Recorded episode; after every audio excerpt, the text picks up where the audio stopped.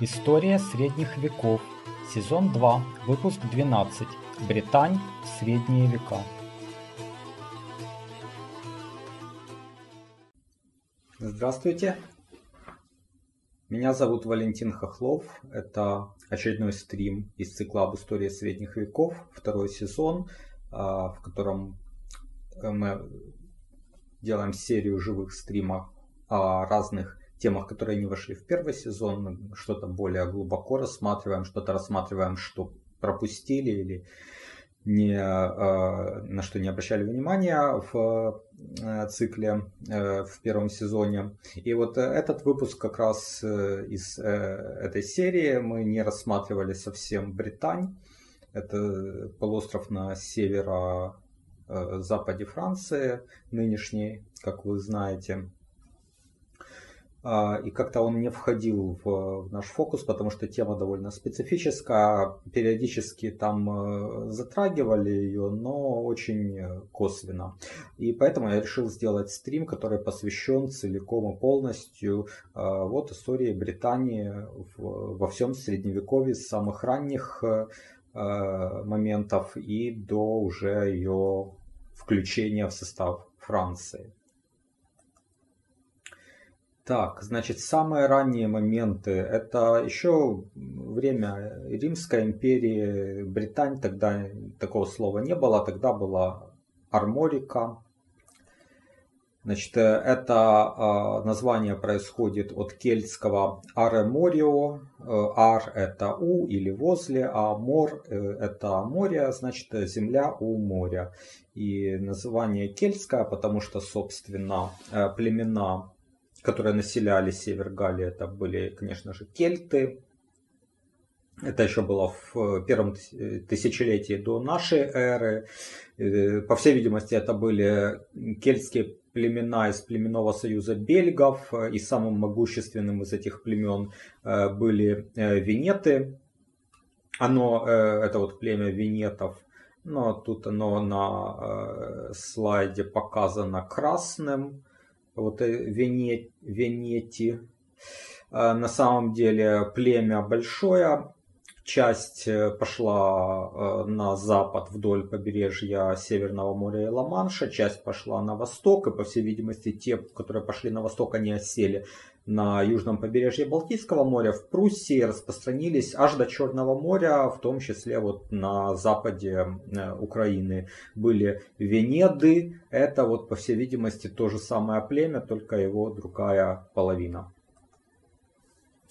Значит, э, ну, это показывают анализы ДНК на самом деле, которые показывают э, наличие генов, генома, который типичен для кельтской группы, а не типичен для славян. Значит, э, э, что еще сказать о племени э, венетов? Значит, когда римляне пришли на север Галлии, они покорили это племя, но часть его бежала через Ла-Манш в Британию и Ирландию. Их там стали называть вениконы. Значит, а оставшиеся в Арморике венеты получили название ваннеты и э, современное вот французское слово «ваннете». И от этого слова происходит название города Ван, столицы Британии. Значит, в дальнейшем э, связи были довольно тесные между кельтами, Арморики и Британией, особенно ну, соседние, которая через пролив находится Дамнонией, это ныне Девон, а королевство Дамнония, ну, также Корнуолл, э, также Поуис в Уэльсе и Ирландия. Э, миграция бритов на континент, то есть обратно из Британии э, в Арморику э, началась в IV веке, но массовая она стала в V веке. Возможно, это было связано с тем, что римляне выходили из Британии, там совершались набеги скоттов, пиктов, то есть тоже кельтских племен, но других, которые жили скотты в Ирландии, пикты в нынешней Шотландии. Ну а затем это уже э, начало англосаксонского покорения Британии, это соответственно распространение германских племен на территорию Британии, а бритты соответственно уходили на запад, на северо-запад, на юго-запад, из юго-запада через пролив в Арморику, которая становится уже Британию. Э, и вот с этого как раз 5 века мало-помалу ее так называют э, и начинают называть. И то ли это значит Малая Британия, то ли земля бриттов. Но вот такое название по-французски Британии. Э, первым королем Арморики, о котором мы знаем, был Конан Мериадок. Он правил как раз вот королевством ваннетов. Это 4 век, конец 4 века. Есть версия, что Конан происходит из Британии, как раз из Домнонии. А когда римский полководец из Британии Магн Максим в 383 году провозгласил себя императором, на некоторое время он смог покорить Запад Римской империи. А вот Конан закрепился в Арморике, стал ей править со столицей как раз в Ванне. А, ну, наверное, он был, поддерживал Магна Максима, скорее всего. И, кстати говоря, этот же вот исход Магна Максима и его легионов из Британии, а он вывел легионы из Британии, чтобы э, бороться за власть в Галлии, как раз из Галлии там на юг пошел, э, в сторону Рима. Э, и вот этот вывод легионов, он сыграл очень большую роль для истории Британии. Там часть его отрядов пошли в Уэльс и основание королевств бритов в Уэльсе тоже с этого начинается. Ну а оставшиеся без защиты бриты, которые жили в Англии нынешние, стали приглашать германцев, а, ютов, саксов, англов. Но вот это уже история Британии о чем будет посвящен третий сезон. Собственно, вот начало его это как раз э, история покорения Британии англосаксами.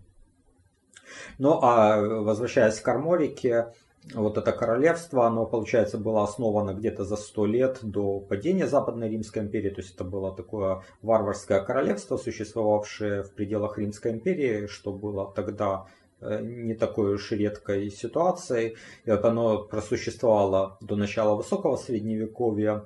А, но это не было единое образование, вот как мы говорили, там королевство франков, вестготов, бургундов. Это было более-менее единое, хотя там у франков это все делилось между несколькими сыновьями королей, но все-таки это было одно королевство, а с Арморикой, скорее всего, было не так. Э, скорее там было как в Ирландии, как в Уэльсе, как на Руси. Э, то есть множество де-факто независимых королевств или княжеств, которые могли попадать в зависимости от единого правителя, который назывался Верховный Король, э, ну или же в случае Руси Великий Князь. Если этот человек был сильный, то это было все-таки единое и подвластное ему множество. А если он был не очень сильным, слабым, то это де-факто были независимые э, образования с местными правителями. Значит, э, что это были за королевства. Но вот на этом э, слайде может быть не очень хорошо видно, но тем не менее, вот э, что есть, э, значит, что мы здесь видим на юге. Это, собственно, королевство ваннетов, Ваннюте или же Бро-Эрек, Бро-Эрех, как-то его так называют, но это уже более позднее название, а, или еще его называли, или еще его называли Гвент. Ну и потом Ван, это графство Ван, собственно, по главному городу. На севере было королевство Домноне, но это нынешнее французское название, а можно также встретить название э, Домнония. Э, и вот как на слайде прям написано на карте Домнония. Это вот весь север, как вы видите. А, значит, э, можно обратить внимание, что название очень схожее с названием Дамнония, королевство бриттов в Девоне и в Корнуолле. Это, видимо, не случайно, то есть это как раз выходцы из Девона, из Дамнонии основали это королевство, и э, поэтому у него то же самое название.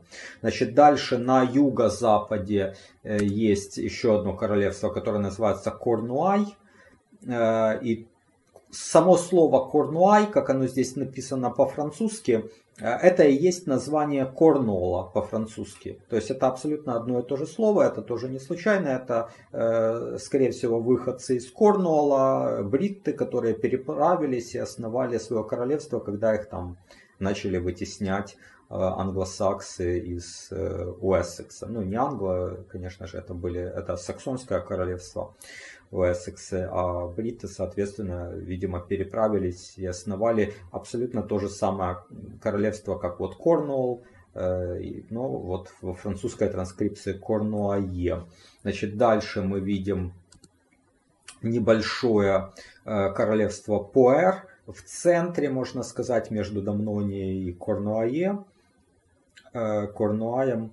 Э, Поэр, э, ну это нынешнее такое французское произношение, а изначально оно называлось, оно называлось Поукаэр.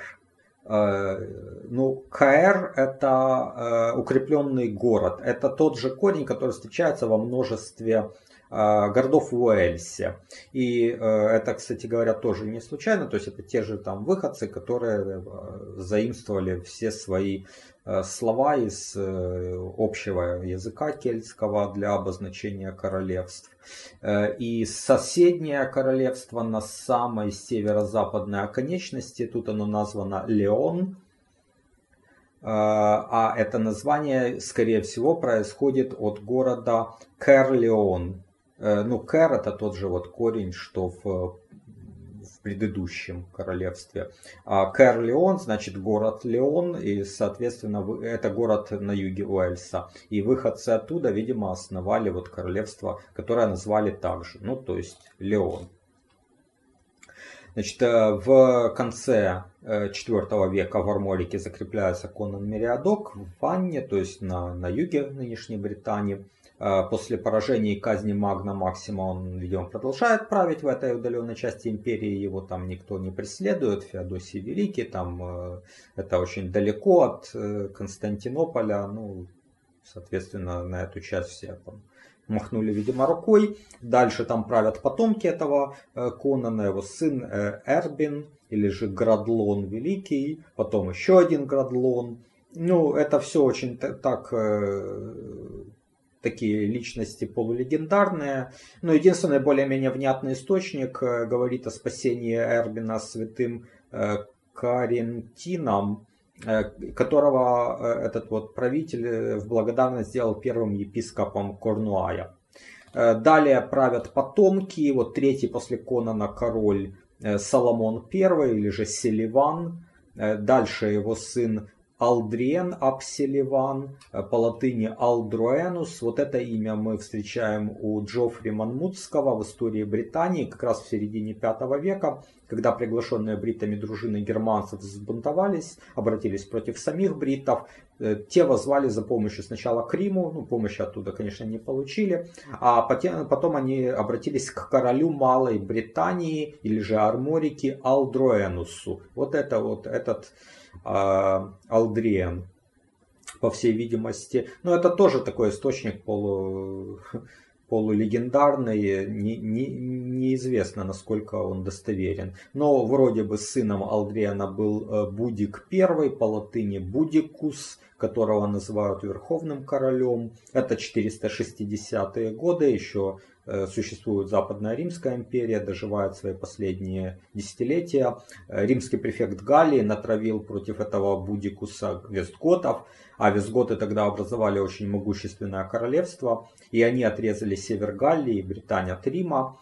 Э, далее Римская империя разваливается, северо-восток Галлии, значит, который существует, ну, как земля Сиагрия, в нее вторгаются франки, образуют свое королевство, это Хлодвиг, он доходит до границ Британии, но, но не переходит, то есть Британия остается независимой. А в самой Британии идет междуусобная борьба между сыновьями Будига I. В нее вмешивается король Гвента в Уэльсе, которого зовут Карадок Фрейчфрас, или как-то вот так, ну Карадок, а дальше я не знаю, как правильно произносится вот это вот его Э, прозвище. Вот этот городок переправляется через Ла-Манш, и, собственно, он основывает королевство Бро-Эрег. Это вот э, на, на этом этапе появляется такое название, собственно, которое потом трансформируется в графство Ван. Обратите внимание, кстати, что на этой карте есть еще графство Нант, которое к юго востоку. Это первоначально не было Арморикой, это не было Британию, это пограничная земля со стороны королевства франков, которая на, на то время еще в Британь не входит. Значит, то есть в ванне закрепляется вот этот городок и его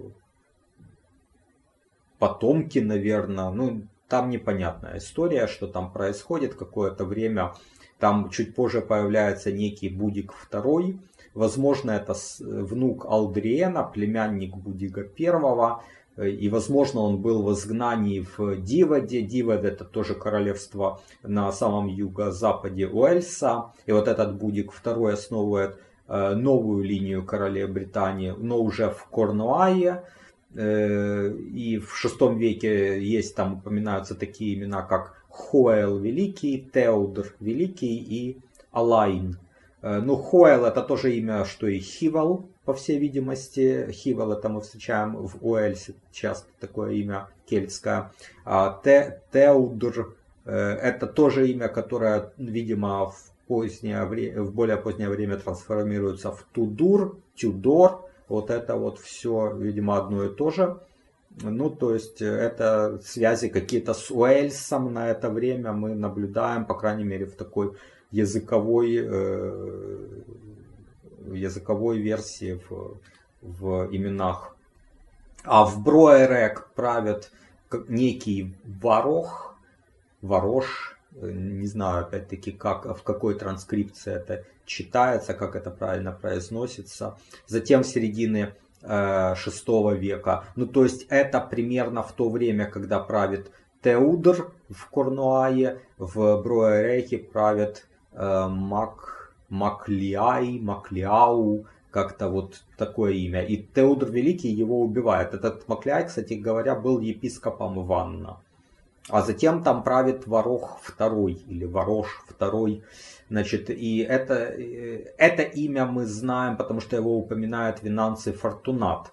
Мы об этом в первом сезоне упоминали. Это известный поэт второй половины шестого века. Он был епископом в Пуатье под конец жизни. Ну а Пуатье это недалеко от Британии. И вот в поэме, посвященной королю Хильперику, он утверждает, что тот разбил этого самого Вороха и покорил Британь. Возможно, он покорил только Бро-Рек. Значит, э, затем правители Британии, но, возможно, правители Ванна как раз, э, платили дань королям франков Гунтрамну и Хлотарю II. Это вот, э, собственно, конец 6 века, начало 7 века. А в середине 7 века мы наблюдаем возвышение Домноне, на севере, э, э, о чем раньше вроде как не, не упоминалось, но вот появился там некий король Юдикаэль. По линии бабушки он был потомком Вороха из Бро, этого Броэрега как раз. И он объединяет оба королевства, то есть северная Домноне и южная Броэрек а также вроде бы и Корнуай тоже, то есть становится верховным королем Британии. И дальше правят его потомки, ну вот это вот в конце 7 века и почти все последующее 8 столетие, как верховные короли Британии.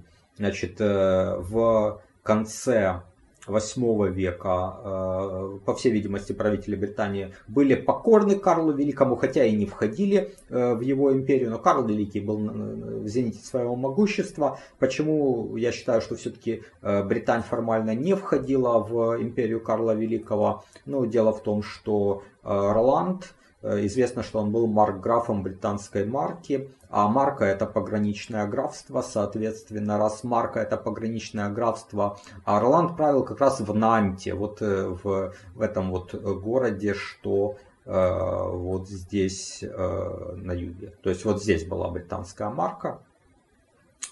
Значит, э, и, соответственно, раз это пограничное графство, значит, э, вот эти земли Британии, они были за границей королевства, которое Карл Великий считал своим. И поэтому это, видимо, все-таки были независимые от него земли. А, значит, э, ну, Роланд, понятно, песня о Роланде, Роланд погибает, там следующий Марграф э, э, и так далее. Значит, дальше мы знаем, что когда Карл Великий умирает, то в Британии был правитель Морван, он выходит из повиновения Людовику Благочестивому, это 814 где-то год. В 818 году Людовик Благочестивый идет в поход на Британию, разбивает этого Мормона. Э, и, и тот погибает в битве. Э, но уже вот в 822 году э, преемник на посту правителя Британии Виомарк, по-французски Геомар, опять поднимает восстание, опять выходит из повиновения. И вот для того, чтобы противостоять этим непокорным бриттам, Людовик Благочестивый назначает марграфом британской марки Ламберта I. Это достаточно э, знаковая личность, э, основатель э, династии, достаточно знаменитой. Но вот с Виамарком он расправился, но в 831 году Ламберт поддерживает Лотаря I в борьбе против его отца Людовика Благочестивого и затем получает от Лотаря в благодарность э, герцогство Спалетто в Италии. И становится родоначальником таким образом дома Спалетто. Э, ну, скорее всего, это происходит потому, что э, вот при разделе империи Карла Великого, э, вот это западно-франкское королевство достается Карлу Лысому, а Лотарь, как известно, это как раз выступал против Карла Лысого, младшего сына Людовика Благочестивого, для того, чтобы сохранить прежний, э, прежний раздел империи. И когда э, Карл Лысый получил эту территорию, то, видимо, его сторонники Лотаря вынуждены были с Лотарем уйти в ту часть, которая принадлежала Лотарю. А это как раз среднее франкское королевство и, в частности, Италия. И вот так Ламберт I становится родоначальником ну точнее, э, герцоги Спалета были до того, но вот этой части их династии э, видонитов э, с Ламбарта первого начинаются, а в эту династию входит в частности знаменитый Ги или же Гвидо из Спалета, который в конце 9 века был королем Италии, императором, и его сын Ламберт, тоже король Италии, император, но они недолго правили, это в истории Италии мы э, обсуждали. Вот это как раз та семья. Но у Ламберта первого э, был старший сын, который остался вот как раз на северо-западе э, этой самой э, Галлии, в Нанте. Это Ламберт второй он будет тоже э, там править, но не все время, там сменяются графы. А в Британии в это время, в 830-х годах, приходит к власти э, очень знаменитая фигура, такой э, князь, король Номиноэ. Поначалу он был верным сторонником Людовика Благочестивого, соответственно, там вот такая через полосица идет Номиноэ сторонник Людовика, граф Ванна, а дальше в Нанте противник Людовика Благочестивого Ламберт.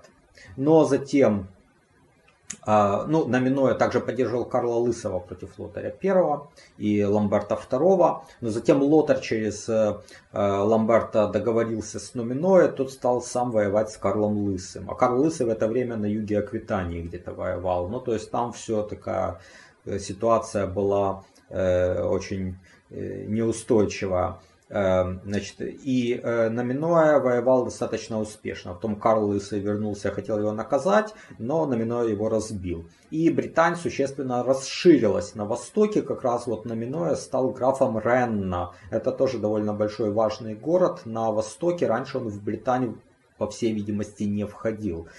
Значит, и также Номиноя отвоевал Нант.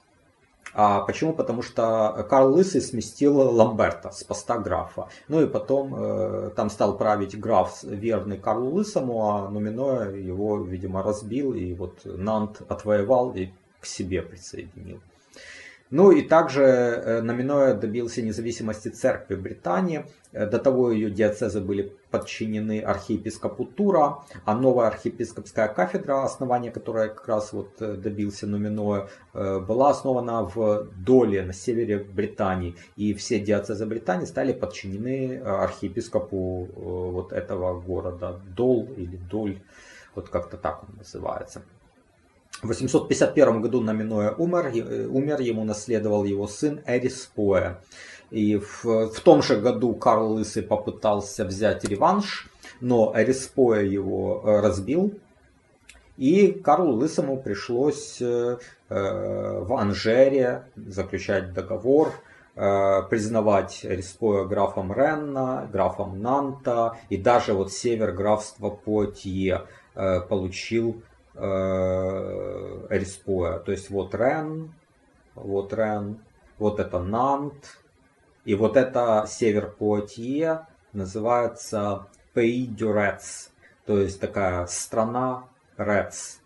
Ну, она не очень большая, не очень большая часть Пуатье, но тем не менее. То есть вот вы видите э, розовеньким или таким светло-красным, это Британь э, при Номиное, или может быть дономиноя, то есть изначальная Британь, а вот фиолетовым это то, что присоединил, возможно, номиноя и потом подтвердил Респоя, но по крайней мере вот 851 год, э, когда Респоя начал править, то вот он это получил и также вот это вот Pays de Reds. Значит, что у нас дальше? А, франки называли его в э, Э, такими словами. А, провинция Британия Принцепс. То есть принц, провинция Британия, правитель, суверенный правитель, кстати говоря, Принцепс. Или Дукс Бретоннум, герцог бриттов. Или же Рекс Тиранникус Бретонум, король-узурпатор бриттов. А вот э, такой летописец, монах Регинуис Прюма, это ну, до 915 года, он, э, по всей видимости, раньше даже написал, в летописи назвал Рекс Бритоном, то есть просто король бритов. Так что вот такой титул королевский, он также использовался, хотя ну, не все как бы его признавали, что, что это король. Значит, в 853 году на Британию начинают нападать викинги. И вот в 857 году Эриспоя был убит в церкви, где искал убежище, а ему наследует его кузен Соломон. В это время на северо-западе Галлии идет сложная политическая борьба вот между королем Карлом Лысым, его сыном Людовиком Заикой, могущественным графом э, Робертом Сильным или же Робером Сильным. Это как раз родоначальник династии Робертинов – которая впоследствии станет королевской династией Капетингов. Ну и самим Соломоном. Они привлекают дружины викингов как наемников вот в этих своих э, политических междоусобных войнах. И в этой борьбе Соломон добивается присоединения к Британии земель на западе Анжу, вот эта небольшая такая голубенькая территория, которую он добился, присоединил к своим владениям. Ну а что более важно, а, земель а, к северу от Ренна. Это вот такой выступ, вот он на карте подсвечен зелененьким. И сейчас, насколько понимаю, это самый запад Нормандии. Но ну, тогда еще Нормандии не было. Но от эту часть, эти два графства, он присоединяет к своим владениям. И вот это такое максимальное распространение территориальное э, королей и герцогов Британии. Как раз при э, Соломоне. И в 874 году он был убит, и после этого начинается там очень сложный период. А вот до 874 года при Эриспое и при Соломоне Британия представляла собой довольно благополучный регион. Правители там поддерживали власть закона, уважали крестьянскую собственность, а власть самих королей, она была довольно сильно ограничена.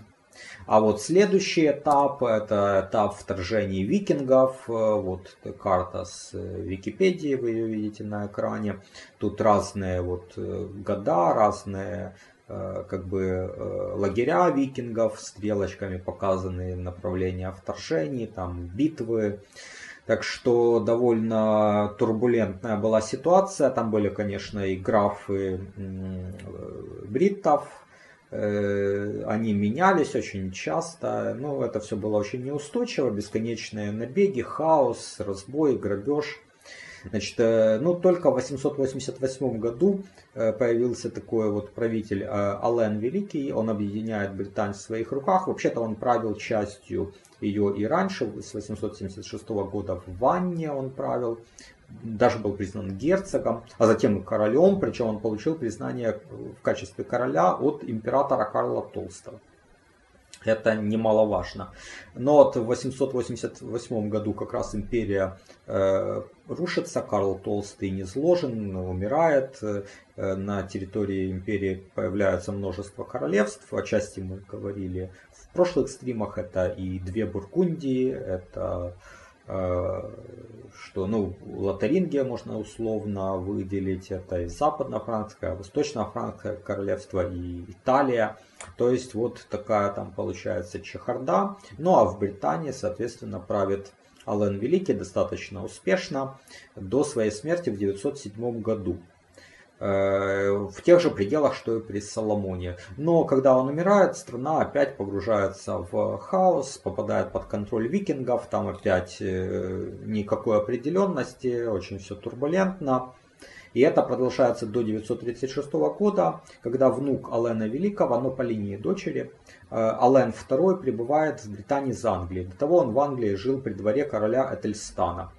А в, 800, ой, в 936 году он высаживается в Доле, как раз на севере э, Британии, э, вот Дол здесь, значит, э, и начинает вытеснять викингов и как бы устанавливать свою власть по всей Британии, правит до 952 года, и уже все с викингами там покончено. Потом правит сын Дрога это законный сын Алена II, но его быстро убивают по приказу графа Анжу Фулька. Потому что Британия, естественно, она э, граничит. Э, у нее граница, в общем-то, одна на востоке, но вот на северо-востоке это Нормандия уже к тому времени существующая, а вот здесь на юго-востоке это Анжу достаточно усилившееся графство Анжу. И вот этот вот граф Анжу Фульк II, он э, по какой-то причине подсылает убийц к молодому Дрогу. Э, но дальше э, престол наследуют незаконнорожденные сыновья Алена II. Это Хоэл, э, Гереш, сын Гереша Ален III. Значит, они называют себя герцогами Британии, но реально они правят только на юге в Нанте. А, а на севере, независимо от них, в Ренне правит граф Ренна Конан. И он считает себя регентом герцогства после убийства Дрогу. А, почему? Потому что он находится политически в союзе с домом графов Блуа. А вот незаконнорожденные сыновья Алена II, вот упомянутые выше, которые правят после убийства Дрогу. Их поддерживают графы Анжу. Может быть, эти графы Анжу как раз и убили Дрога, чтобы возвести на э, престол своих союзников, вот этих вот незаконнорожденных сыновей Алена II. А Анжу и Блуа это естественные противники, потому что а, Анжу идет на западе Франции, э, владение графов Анжу, а затем восточнее владение графов Блуа, и они между собой, конечно, постоянно воюют.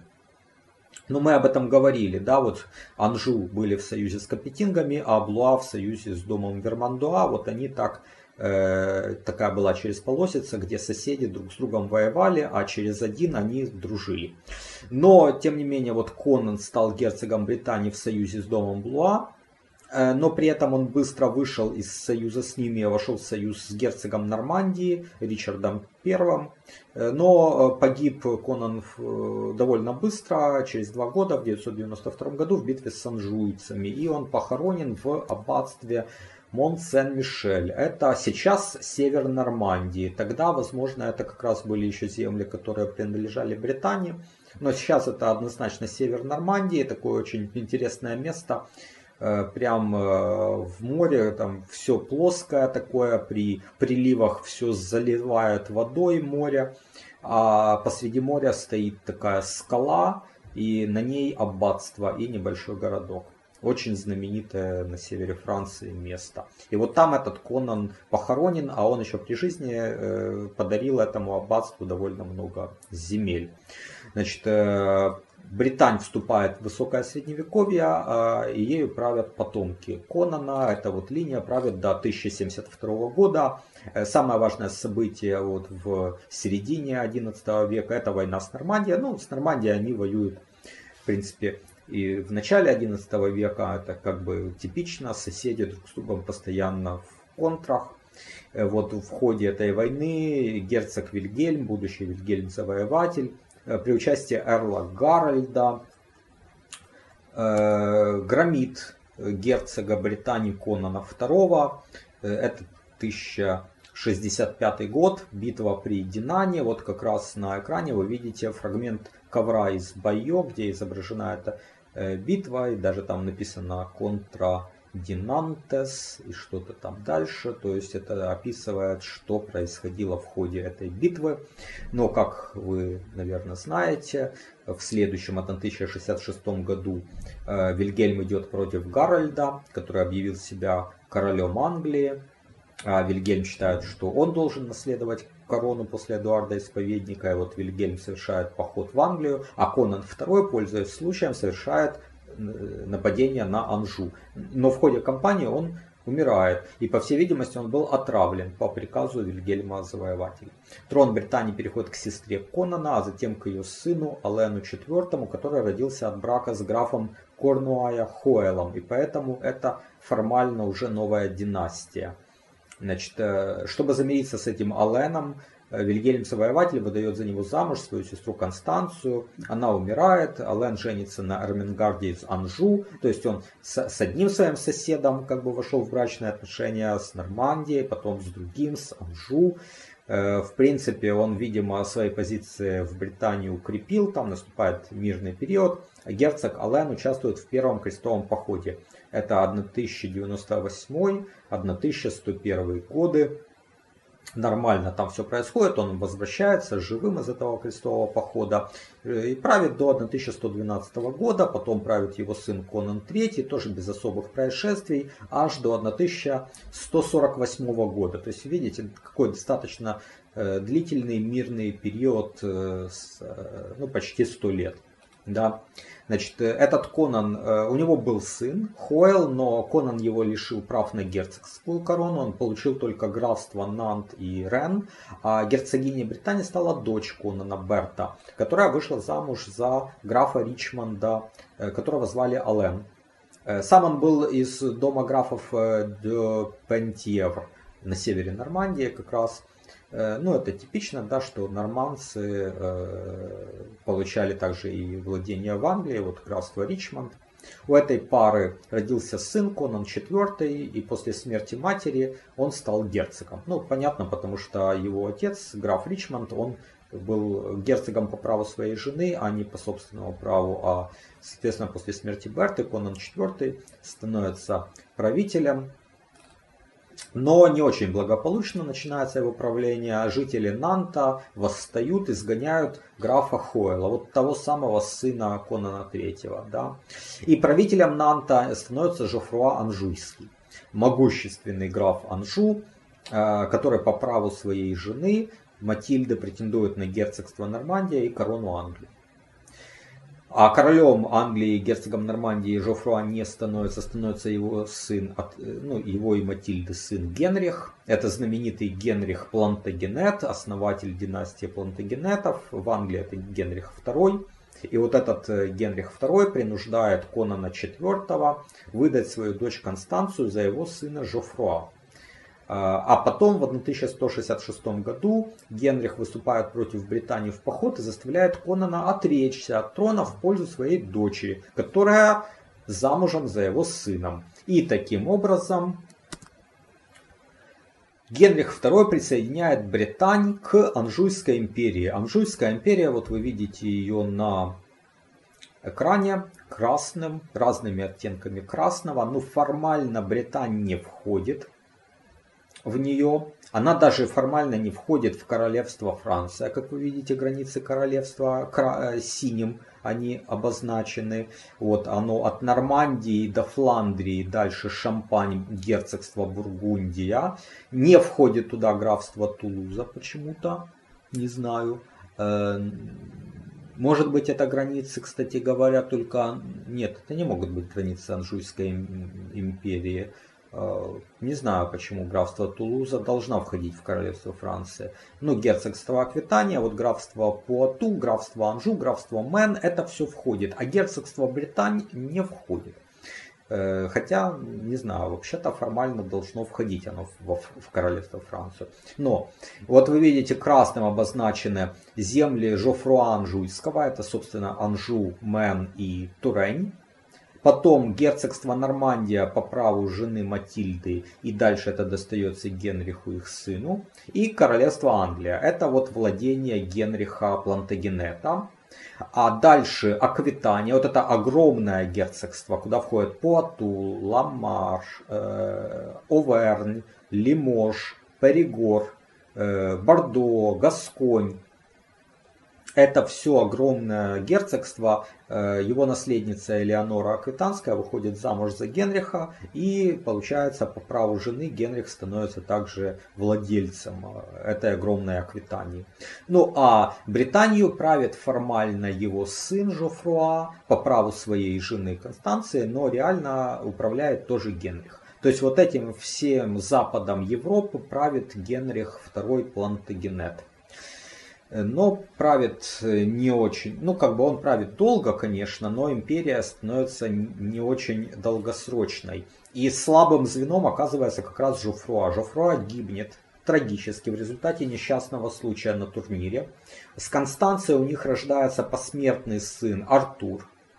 Э, Артур маленький, э, правит Британию вместе с матерью, видимо под большим влиянием плантагенетов. Констанция выходит замуж еще два раза, то есть у нее есть еще мужья, но это никак не влияет на герцогство, потому что Артур наследник. И, значит, но под влиянием матери Артур склоняется к союзу с королем Франции Филиппом Августом, а не со своими дядями Ричардом Львиное Сердце и Иоанном Безземельным. Э, ну, Констанция умирает, Артур становится собственным, как бы правителем в своем праве, но он еще юный, Филипп Август признает его права и на герцогство, и на графство Анжу Мен Пуату, то есть на феоды э, его деда Генриха II, вот на эти красненькие феоды. А в Англии к тому времени Ричард Львиное Сердце погиб, и э, правит, э, э, королем становится Иоанн Безземельный, он же правит в Нормандии. И это интересно, потому что по, э, тут коллизия двух правовых систем. По солическому праву, конечно же, Артур старше, потому что он сын э, старшего брата Жофруа.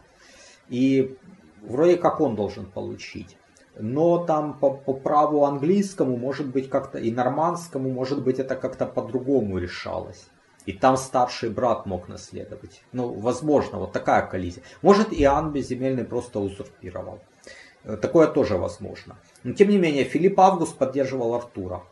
И в Британии правил Артур, и вот Мэн, Анжу, Турень вроде бы тоже, но Иоанн Безземельный подговаривает знать, что Артур это марионетка Капетингов, он маленький, он малолетний, несовершеннолетний. Короче, э, Синишаль Анжу выдает Артура Иоанну Безземельному. Его отвозят в Руан, и вот, кстати говоря, сверху миниатюра. Артур приносит аммаж Э, Филиппу Августу, королю Франции, за герцогство Британии, возможно, за графство. Но потом его схватили, отвезли в Руан к Иоанну Безземельному, и он мальчика, ну, юношу, ему там лет, наверное, 13, где-то так плюс-минус, его заключают в замок. И вот картины, ну картины уже 19 век, 18 век гравюра. Так вот, картина э, Артур и его тюремщик, это первый граф Кент, юстициарий Англии, который был как бы тюремщиком Артура. А вот здесь гравюра это как раз убийство Артура. Ну, Артур около 1203 года как-то исчезает из истории. Непонятно, что с ним произошло, но, скорее всего, его убили по приказу дяди Иоанна Безземельного. Э, и также Иоанн Безземельный захватил старшую сестру Артура Элеонору, которая становилась бы наследницей Британии. И Элеонору до самой смерти удерживают в заточении. Но трон Британии Иоанну так и не достался. Дело в том, что от третьего брака у Констанции были еще дочери. И старшая из них э, Али, Алекс или Аликс считалась герцогиней, а регентом Филипп Август, король Франции, назначил себя. И по его настоянию в 1212 году Аликс выходит замуж за Пьера Моклерка из дома графов Дрё. А что такое графство Дрё и дом графов Дрё? Это капетинги. Это младшая линия капетингов, она давно отделилась от королевской. Но, тем не менее, это капетинги, родственники короля. И, соответственно, вот этот Пьер Моклерк, э, причем он не граф, он младший сын графа, но вот э, Филипп Август выдает э, за него наследницу Британии, чтобы его родственник стал герцогом. И он считал, что Пьер Муклерк будет ему послушным благодарным правителем. Но Пьер э, Дюдрё оказался достойным правителем. Он пытался держаться на расстоянии и от короля Франции, и от короля Англии, заботился о благополучии своего герцогства Британии. Именно при нем, кстати говоря, вот эта знаменитая эмблема Британии, горностаевый мех, становится гербом. Но при нем еще вот вы видите герб э, его, Пьера Муклерка.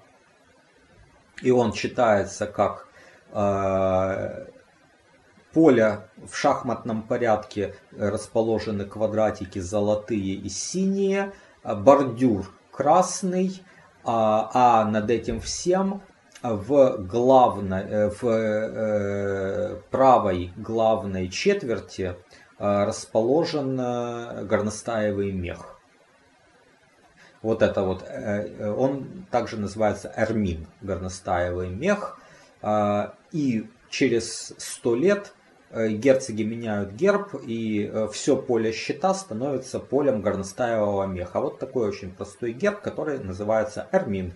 Вот это и становится гербом Британии, но это будет через сто лет. А пока что вот этот герб э, который без Эрмина, как бы вот эти квадратики с красной окантовкой, это герб дома Дрё. Или же герб даже самого Моклерка, кстати говоря. Я не уверен. Наверное, это все-таки герб дома Дрю. Э, ну, сейчас для нас это на самом деле не важно. Значит, э, потомки вот этого брака, Аликс и Пьера а, Моклерка, правят более 100 лет, до 1341 года. Это герцоги Иоанн I, Иоанн II, Артур II и Иоанн III. Формально они вассалы короля Франции, но реально Британия независимое герцогство, на которое короли Франции ну, имеют очень-очень-очень мало влияния. Ну, Амаш и Фуа герцоги, я думаю, приносили, а в остальном э, вели себя независимо. А в 1341 году, это уже позднее средневековье, уже капетинги, основная ветвь капетингов закончилась во Франции. Уже там идет спор между э, внуком Филиппа Красивого Эдуардом III, королем Англии, и племянником Филиппа Красивого, Филиппом Дювалуа. Значит, э, за то, кто, кто законный король Франции. Это начало Столетней войны. А в Британии своя война. Потому что в 1341 году герцог Иоанн III умирает, и у него нет сыновей. И вот эта война за наследство Британии, эта война, это часть Столетней войны фактически. Потому что одной из претенденток на герцогство была Жанна, дочь графа де Пентьевр, младшего брата Иоанна III. Она была замужем за Карлом Дюблуа, а Карл Дюблуа это племянник короля Франции Филиппа VI. И таким образом он принадлежит к французской партии. А, соответственно, выдвигается соперник Иоанн де Монфор, это сын герцога Артура II от его второго брака. Таким образом, это старший представитель по мужской линии герцогского дома. И он получает поддержку английского короля Эдуарда III. А ирония судьбы здесь заключается в том, что Эдуард III по отношению к Франции претендует как представитель, как старший представитель, но по женской линии, через свою мать. А его соперник Филипп VI по мужской линии представитель Капетингов, но младшей ветви Валуа. А в случае Британии Эдуард поддерживает человека, который как бы младше, но по мужской линии, против э, представительницы, которая как бы старше, но по женской линии. Как бы наоборот. То есть логики здесь никакой нет, а есть политическая целесообразность. Но в любом случае вот эта война за наследие Бретани, это часть Большой англо-французской войны. Иоанн де Монфор э, умер в 1345 году. В то время французы преобладали в Бретани. Они обеспечили перевес силам Жанны и Карла де Блуа. Но Иоанн де Монфор, э, младший сын Иоанна де Монфора, э, продолжает дело своего отца. И в битве при Оре, вот, кстати, похороны Иоанна III вы видите на миниатюре. А дальше вот на миниатюре битва при Оре. А, значит, в этой битве Иоанн де Монфор младший разбивает э, Карла Дюблуа. Карл Дюблуа в этой битве погиб, а его супруга Жанна уже в следующем году отказалась от притязаний на герцогскую корону. Таким образом, Иоанн де Монфор стал герцогом Британии. Во Франции его считают Иоанном IV, в Англии его считают Иоанном V, потому что Иоанном IV считают его отца. Э, вот, э, ну, который претендовал на герцогство. И здесь, что, что интересно, на этой миниатюре вы видите э, французские флаги. Это Fleur de Lis. А английские флаги это э, разделенное на четыре четверти знамя. В первой и в четвертой четвертях Fleur de Lis в знак притязаний на французскую корону, а во второй и третьей на красном фоне э, три э, льва пассан-гердан золотых, или же, как французы называют, три леопарда э, золотых. То есть это знамя тех, кто поддерживал английскую сторону, то есть Иоанна де Монфора. Вот так вот интересно так, такая миниатюра, которая очень красочно показывает нам это сражение при Оре. Итак, Иоанн де Монфор все-таки де юре был вассалом короля Франции, Карла V. Карл V приложил усилия к тому, чтобы местная знать не поддержала его. И уже в 1373 году она изгоняет герцога. Но Карл V дальше совершает ошибку. Э, он, э, как бы такое головокружение от успехов, он решает Британь присоединить к Франции. Он посылает туда знаменитого военнонач... военачальника Бартрана Дюгеслена в 1378 году. Но местная британская знать на самом деле хочет независимости. Она, не, она поддерживала э, Карла V, пока тот помогал избавиться от Иоанна Дюмонфора. Но как только Карл V попытался присоединить Британь к себе, то местная знать тут же оказала сопротивление. Восстала против короля, встала на сторону изгнанного ею же герцога Иоанна, который возвращается в следующем году, в 1379 из изгнания, и дальше правит в Британии как независимый правитель. Вот дом Анфоров правил в Британии до самого ее конца, до 1514 года. И ключевой идеей этого дома было поддержание независимости герцогства от короны Англии и короны Франции. И в этом герцоги имели полную поддержку местной знати. Продолжалось правление по мужской линии до 1488 года, когда умирает герцог Франциск. Второй, вот, кстати, на экране, на миниатюре вы видите, как жители Нанта присягают Иоанну де Монфору. Миниатюра 15 века, тоже видите, одежда того времени, позднего средневековья, такие типичные. Так вот, потомки этого Иоанна де Монфора правят от отца к сыну передается герцогство до Франциска II. Он умирает в 1488 году ну, считайте, через чуть больше, чем через 100 лет после того, как Иоанн де Монфор окончательно закрепился. А, и единственным пережившим э, Франциска II ребенком остается дочь Анна, наследница герцогства. Вот вы видите на экране, но это уже начало 16 века, и она названа здесь королевой Анной. Почему? Дело в том, что Анна, вот когда она унаследовала герцогство, она первоначально хотела выйти замуж за эрцгерцога Максимилиана Габсбурга.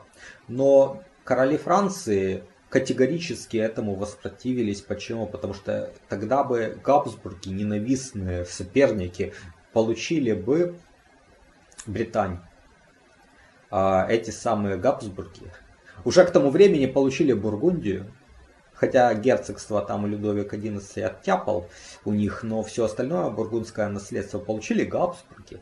А если они еще получат Британию, представляете, да, Франция зажата с двух сторон, а, у них уже и и Испанию они наследуют, да, так что, ну, как бы ситуация критическая, и Карл VIII французский идет против Британии в поход. А Британь тоже, они же не дураки, они обратились до этого к королю Англии Генриху VII, Генриху Тюдору, чтобы он поддержал Британь э, и стал гарантом ее независимости. И Генрих VII э, пообещал. Но когда Карл VIII пошел против Британии в поход, то Генрих VII э, свое обещание не сдержал. Британь вынуждена была покориться. Брак предполагаемый с Максимилианом Габсбургом не состоялся.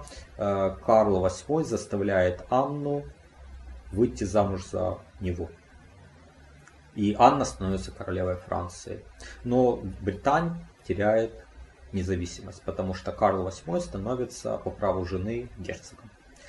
Э, правда, э, Карл VIII умирает довольно быстро, и детей от этого брака у них выживших не было. На трон Англии э, вступает Людовик XII. И Анна становится его женой. То есть она жена сначала короля Франции Карла VIII, а потом короля Франции Людовика XII. Людовик XII очень популярный, любимый король, хотя и последний из основной ветви Валуа. Э, с Анной у них дети были, но только девочки. И девочки не наследовали корону Франции, но они наследовали корону Британии. Вот э, Клод, дочь Людовика XII и Анны, становится герцогиней Британии. А во Франции, э, ну, после смерти своей матери, после Анны. А во Франции после Людовика XII корону получает Франциск I из династии Валуа-Ангулем. Новой династии. И вот этот Франциск I берет в жены Клод, герцогиню Британии. Таким образом, вот как раз в, 500, э, в 1514 году Британия э, входит в личную унию с Францией уже окончательно. Вот этим браком Франциска и Клод. Формально это была личная уния. То есть что такое личная уния? Юридически это очень важно. Личная уния не означает объединение государств. Личная уния обозначает, что есть два образования государственных, э, но у них один правитель.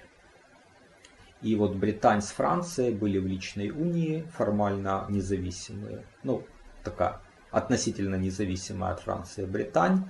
Э, и Франциск I французский был в Британии герцогом Франциском III, потому что до него в Британии уже было два Франциска, а во Франции не было, например. Э, но это продолжается только при его жизни. А при его сыне и наследнике Генрихе Британь фактически становится частью Франции. И дальше уже никто не обращает внимания на то, что это личная уния, а Британию правят как частью своего королевства как частью Франции. Вот на этом история Британии и заканчивается. Вот. Так, по вероисповеданию, я думаю, что они, конечно же, были католиками. Почему вы считаете, что э, евреи? Имя Соломон, э, ну, Соломон это латинизированная версия латинизированная, я думаю, версия какого-то имени, э, которая встречается, сейчас я вам скажу, у меня это в тексте даже было, но это правда в самом начале, в самом начале, по-моему, это имя э, Селиван, которое латинизировали как Соломон. Поэтому не стоит как бы обращать внимание, потому что на самом деле все же такие имена это имена древнееврейские. Иоанн это древнееврейское имя, Петр это древнееврейское имя. А мы же называем вот э, Петр, э, герцог Петр или Пьер, да, или герцог Иоанн или Жан. Э, это ж не значит, что они по вероисповеданию были евреями, они были католиками. Я думаю, что на то время еще церковь не разделилась э, западная, там еще реформация позже будет. Да и в Британии, наверное, по-моему, там не было протестантов. Так, вот такая история Британии. Спасибо вам за внимание, спасибо вам за вопросы. Да, имена забавные. Вот вы обращаете внимание Эриспоэ, Номиноэ. Э, но это такие уникальные имена. А до того там были имена более типичные для бриттов, которые и в Уэльсе встречаются. Ну, это все-таки кельты, да, бритты. Потом имена уже типичные для Франции. Так что вот других вопросов я вижу нет и комментариев. Тогда будем заканчивать. Еще раз спасибо за внимание. Подписывайтесь на мой канал, оставайтесь с нами. Вот еще есть ссылочка на Patreon. Присоединяйтесь к, к моему сообществу на Патреоне. Э, видео выкладываются для подписчиков раньше. Ну, живые стримы идут для всех одинаково, а записанные видео для подписчиков э, на неделю раньше, чем для публики. Так что подписывайтесь, поддерживайте меня, подписывайтесь в YouTube. А, всем спасибо, всем хорошего вечера и до свидания.